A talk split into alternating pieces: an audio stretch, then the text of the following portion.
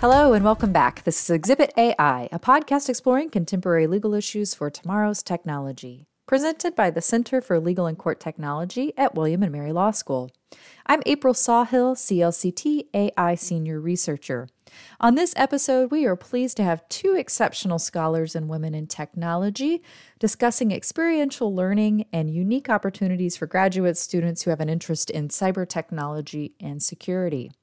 Our host today is CLCT Deputy Director and Professor of the Practice of Law at William & Mary Law School, Dr. Iria Giuffrida. We hope you enjoy this episode of Exhibit AI and thank you for tuning in. Hello and welcome back to Exhibit AI. I'm very excited to be back. I've been absent for a little while, but I've heard all the previous podcasts and I'm very excited to be here today to discuss interesting topics and in particular interdisciplinarity and cybersecurity with a dear colleague and friend, I hope I can say, from William and Mary, Dr. Stephanie Blackmon, who is the class of 1963 Associate Professor of Higher Education at the School of Education of William and Mary. Good afternoon, Stephanie. Hi, Iria. Uh, yes, accurate representation, colleague and friend. So thank you very much. And I'm, I'm excited to be here.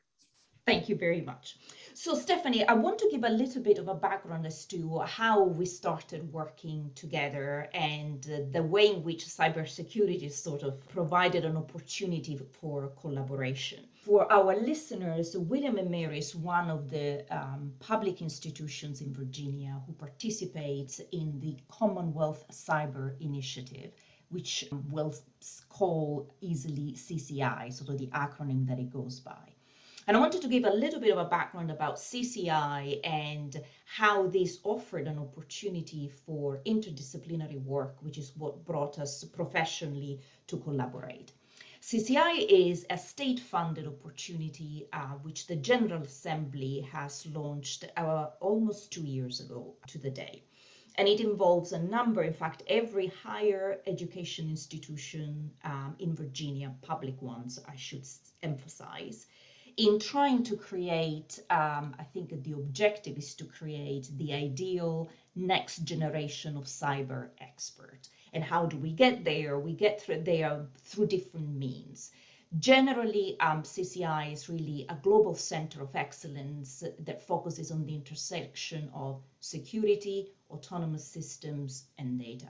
And this says a lot. It's a, it's a very broad mandate. What CCI does in practice is divide in Virginia in four main regions. William and Mary sits in the coastal region, which we colloquially call COVA. And the work has been divided in a number of different streams, which are represented in committees that work under the aegis of the leadership committee, in which every higher education institution in Virginia sends a representative. Our node is led by Old Dominion University, and as I said, uh, a number of public institutions do, do participate. The committees that um, Stephanie and I are particularly actively involved are the Curriculum Committee and the Experiential Committee. But there's any number of other committees, and I don't know, Stephanie, if you remember some of the names of the other committees that are active in our region. So there's a research committee and there's also an external partnerships committee. And so you and I both are both members of the academic curriculum committee. And then I'm one of the co-chairs for the experiential learning committee. And then to describe a little bit about the other committees, the research committee deals with just what the title says, right? Research. And some of the funding opportunities for COVA researchers come out of that committee. And then the External Partnerships Committee, they work with the businesses, right? So this is a partnership between the academy and industry. So we have a committee within COVA that connects to those external partners, some of whom are also on these various committees that we've already talked about. And I think, Stephanie, you're, you and I already mentioned one of the keywords, the buzzwords that I think get us both uh, very excited, which is the word interdisciplinary on one hand and experiential on the other. And it's uh, about the second word that I really want to ask you some questions.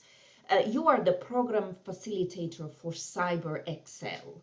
Uh, which is an incredible uh, initiative. And I'd like to hear a little bit more about it, if you don't mind. Absolutely. Happy to talk about that. I'm especially excited about CyberExcel. We are recruiting right now. So, CyberExcel started out as the graduate experiential learning program within COVA. So, it has been running now. This is its second year. And so, we wanted to try a few different things related to outreach, making sure that businesses and students were aware of these opportunities. So went back to the drawing board. We did some rebranding. And so now we have it as CyberExcel, the graduate experiential learning program for COVA CCI. And CyberExcel, in addition to, to having that graduate experiential learning component, also gets at that external partnership component too, right? Because the placements that graduate students have are across COVA CCI. So that could be with companies that are in the COVA region, that could be with professors who are faculty members within the COVA region, that could be administrators who are within the COVA region, researchers who were just granted funding. They are they have placements, right, for students too. And so it really is about connecting the students with both the experiences that they're going to have there in addition to the mentorship. So in the materials that you see for CyberExcel, you'll see the practice components, but you'll also see a mentioning of that mentorship component because we want the students to go in and feel like they're a part of whatever program or project or company that they're working with and having someone there who can be really supportive of them in their journeys to learn more about putting what they're learning in their courses to practice. I also want to highlight that um, back to that idea of interdisciplinarity, right? So we're looking for students who have an interest in cybersecurity, but they don't have to be students in a cybersecurity program. So right now we have positions available for students who have an interest in technology and cybersecurity, but they're from marketing. We have opportunities available for students who have that interest in data and tech, but they want to be ethicists, right? So, in addition to people who need to know how to code, we also have opportunities available for people to support curriculum development so, helping with that next generation of students who are going to move through cybersecurity programs. So, we have a variety of positions available for a variety of experience levels, but also a variety of disciplines. And that's the part that I think um, really sets CyberExcel apart. There's two components to what you what you told us that I am quite keen to unpack with you. The first is trying to really understand experiential learning because it, many people may think or assume that learning at higher education level requires you to be sitting in a room, taking notes, going home and taking a test. And I'm sure that this is not what experiential learning is. So can you give us an understanding of what the concept of experiential learning really is? So, the very short answer that you'll also find in some experiential learning literature, at least to start, before going into some of the more in depth frameworks and theories, et cetera, is that it's learning through experience. That people take the experiences that they're having and they learn and they grow from having these experiences. Now, what that means for CyberExcel specifically is something in the literature referred to as situated cognition right? So that not only relates to a student learning something or anyone learning something, but it also relates to the context where that learning occurs.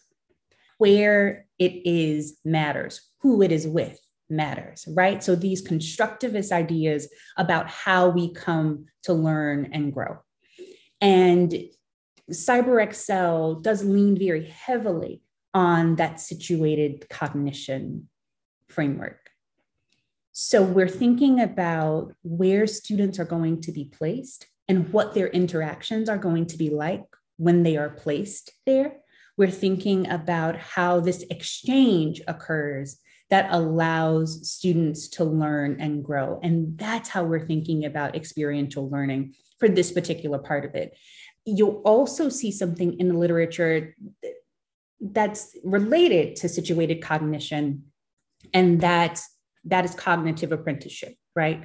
So you're in the space and you're learning, but you're learning how to think about the work that you're doing. And so there's several opportunities through some of the placements that we have available for those cognitive apprenticeships. But all of the components will have that situated cognition, that it really is important that students are learning in context, right? And that they're doing that in partnership with the people who are in these very exciting placement opportunities that we have available.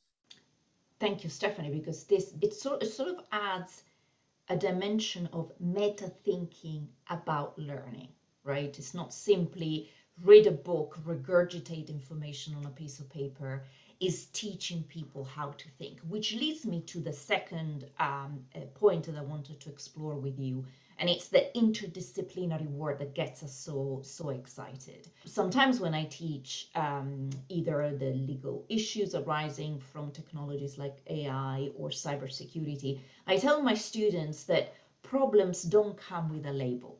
Hello i'm a legal problem. Hello i'm a technical problem right? If only if only. Right.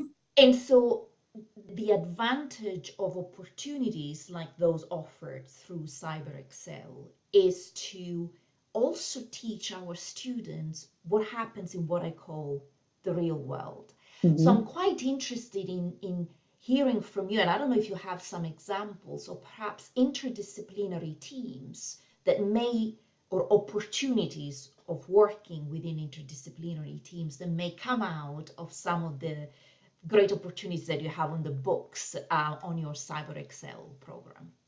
Absolutely. So, a couple of the positions that I mentioned earlier, the marketing position, the position for a data ethicist, there's also a position for a law student who has an interest in issues of privacy and security.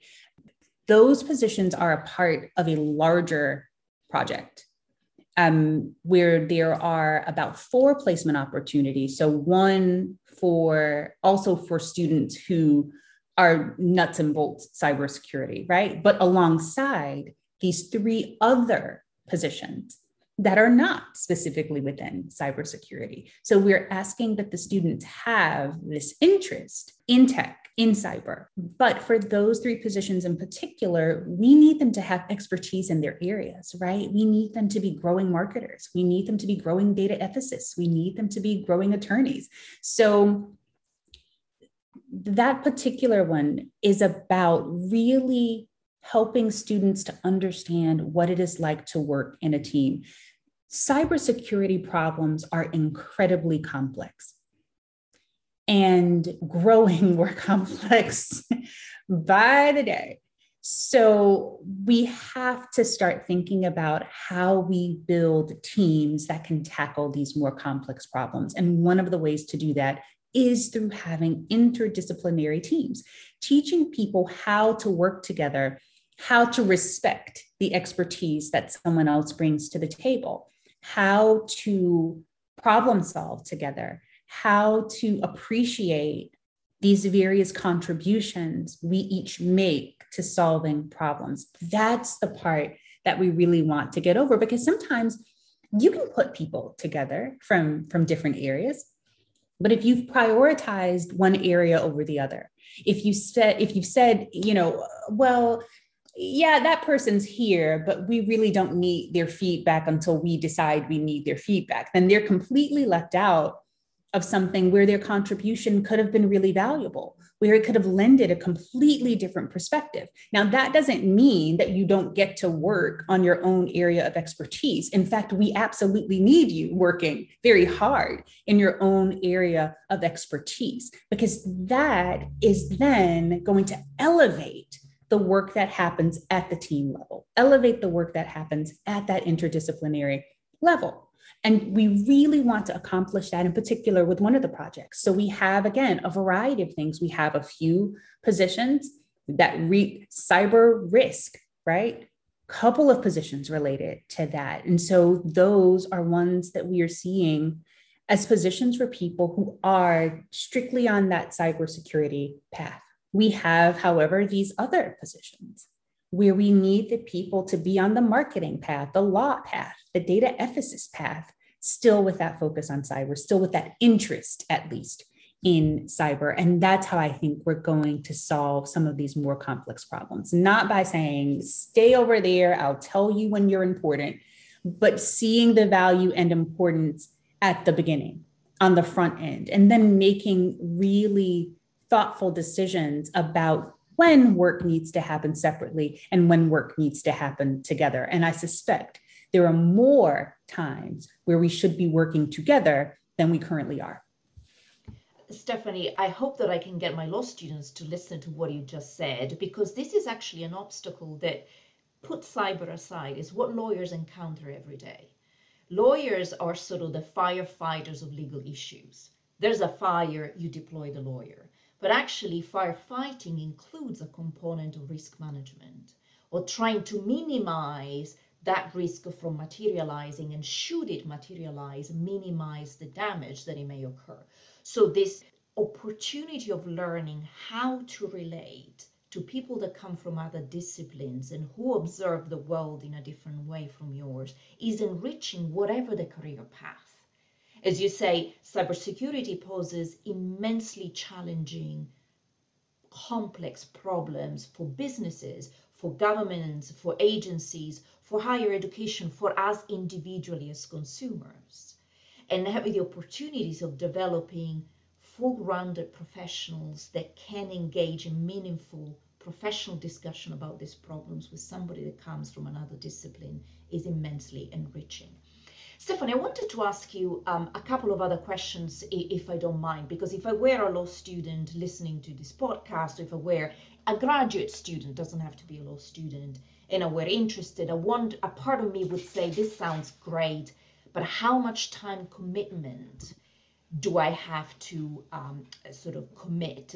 Apologies for the poor expression uh, for this kind of opportunity. So, specifically for CyberXL, we are looking for students with at least a 3.2 GPA who are from Christopher Newport University, William and Mary, Norfolk State University, and Old Dominion University. And students will work 20 hours per week in their placements, and they will be paid $5,000. So the only other commitment, other than the work that they will be doing January 10th through May 6th, 20 hours a week, will be the one hour orientation meeting that's going to happen on January 5th at 3 p.m. So those are, and of course, um, in, in between that time, they'll have work that they're doing with their placement, right? So there will be a conversation with placement supervisors about what those schedules are like, but the program itself runs January 10th through May 6th, $5,000 stipend and 20 hours a week. And applications are due October 1st. That's very helpful, Stephanie. And if I can relate, so lawyers think this is hearsay, and it is. Having spoken to students who had this opportunity, experiential opportunity last year, but prior to CyberXL being created, confirmed how enjoyable it was for them to be treated as colleagues. So, although, yes, they're still graduate students and they're still working towards their degrees, once they are embedded in these opportunities, they sort of lose that student label and they become junior colleagues and they make contacts, they develop a network that will carry them through certainly the, the early stages of their of their careers.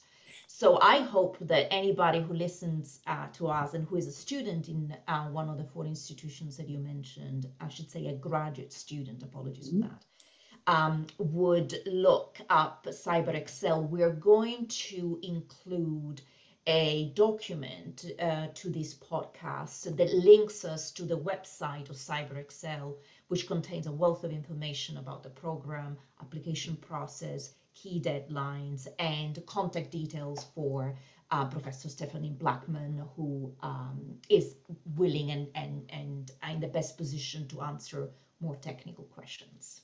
Absolutely, and happy to answer those questions. And what I will say to go back to your point about the students having a wonderful experience previously, that's a testament to the excellent placements that we have.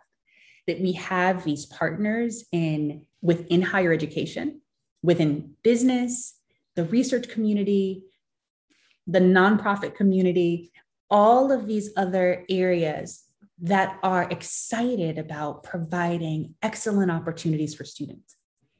So they want great students to come in so that they can offer these really wonderful experiences to them.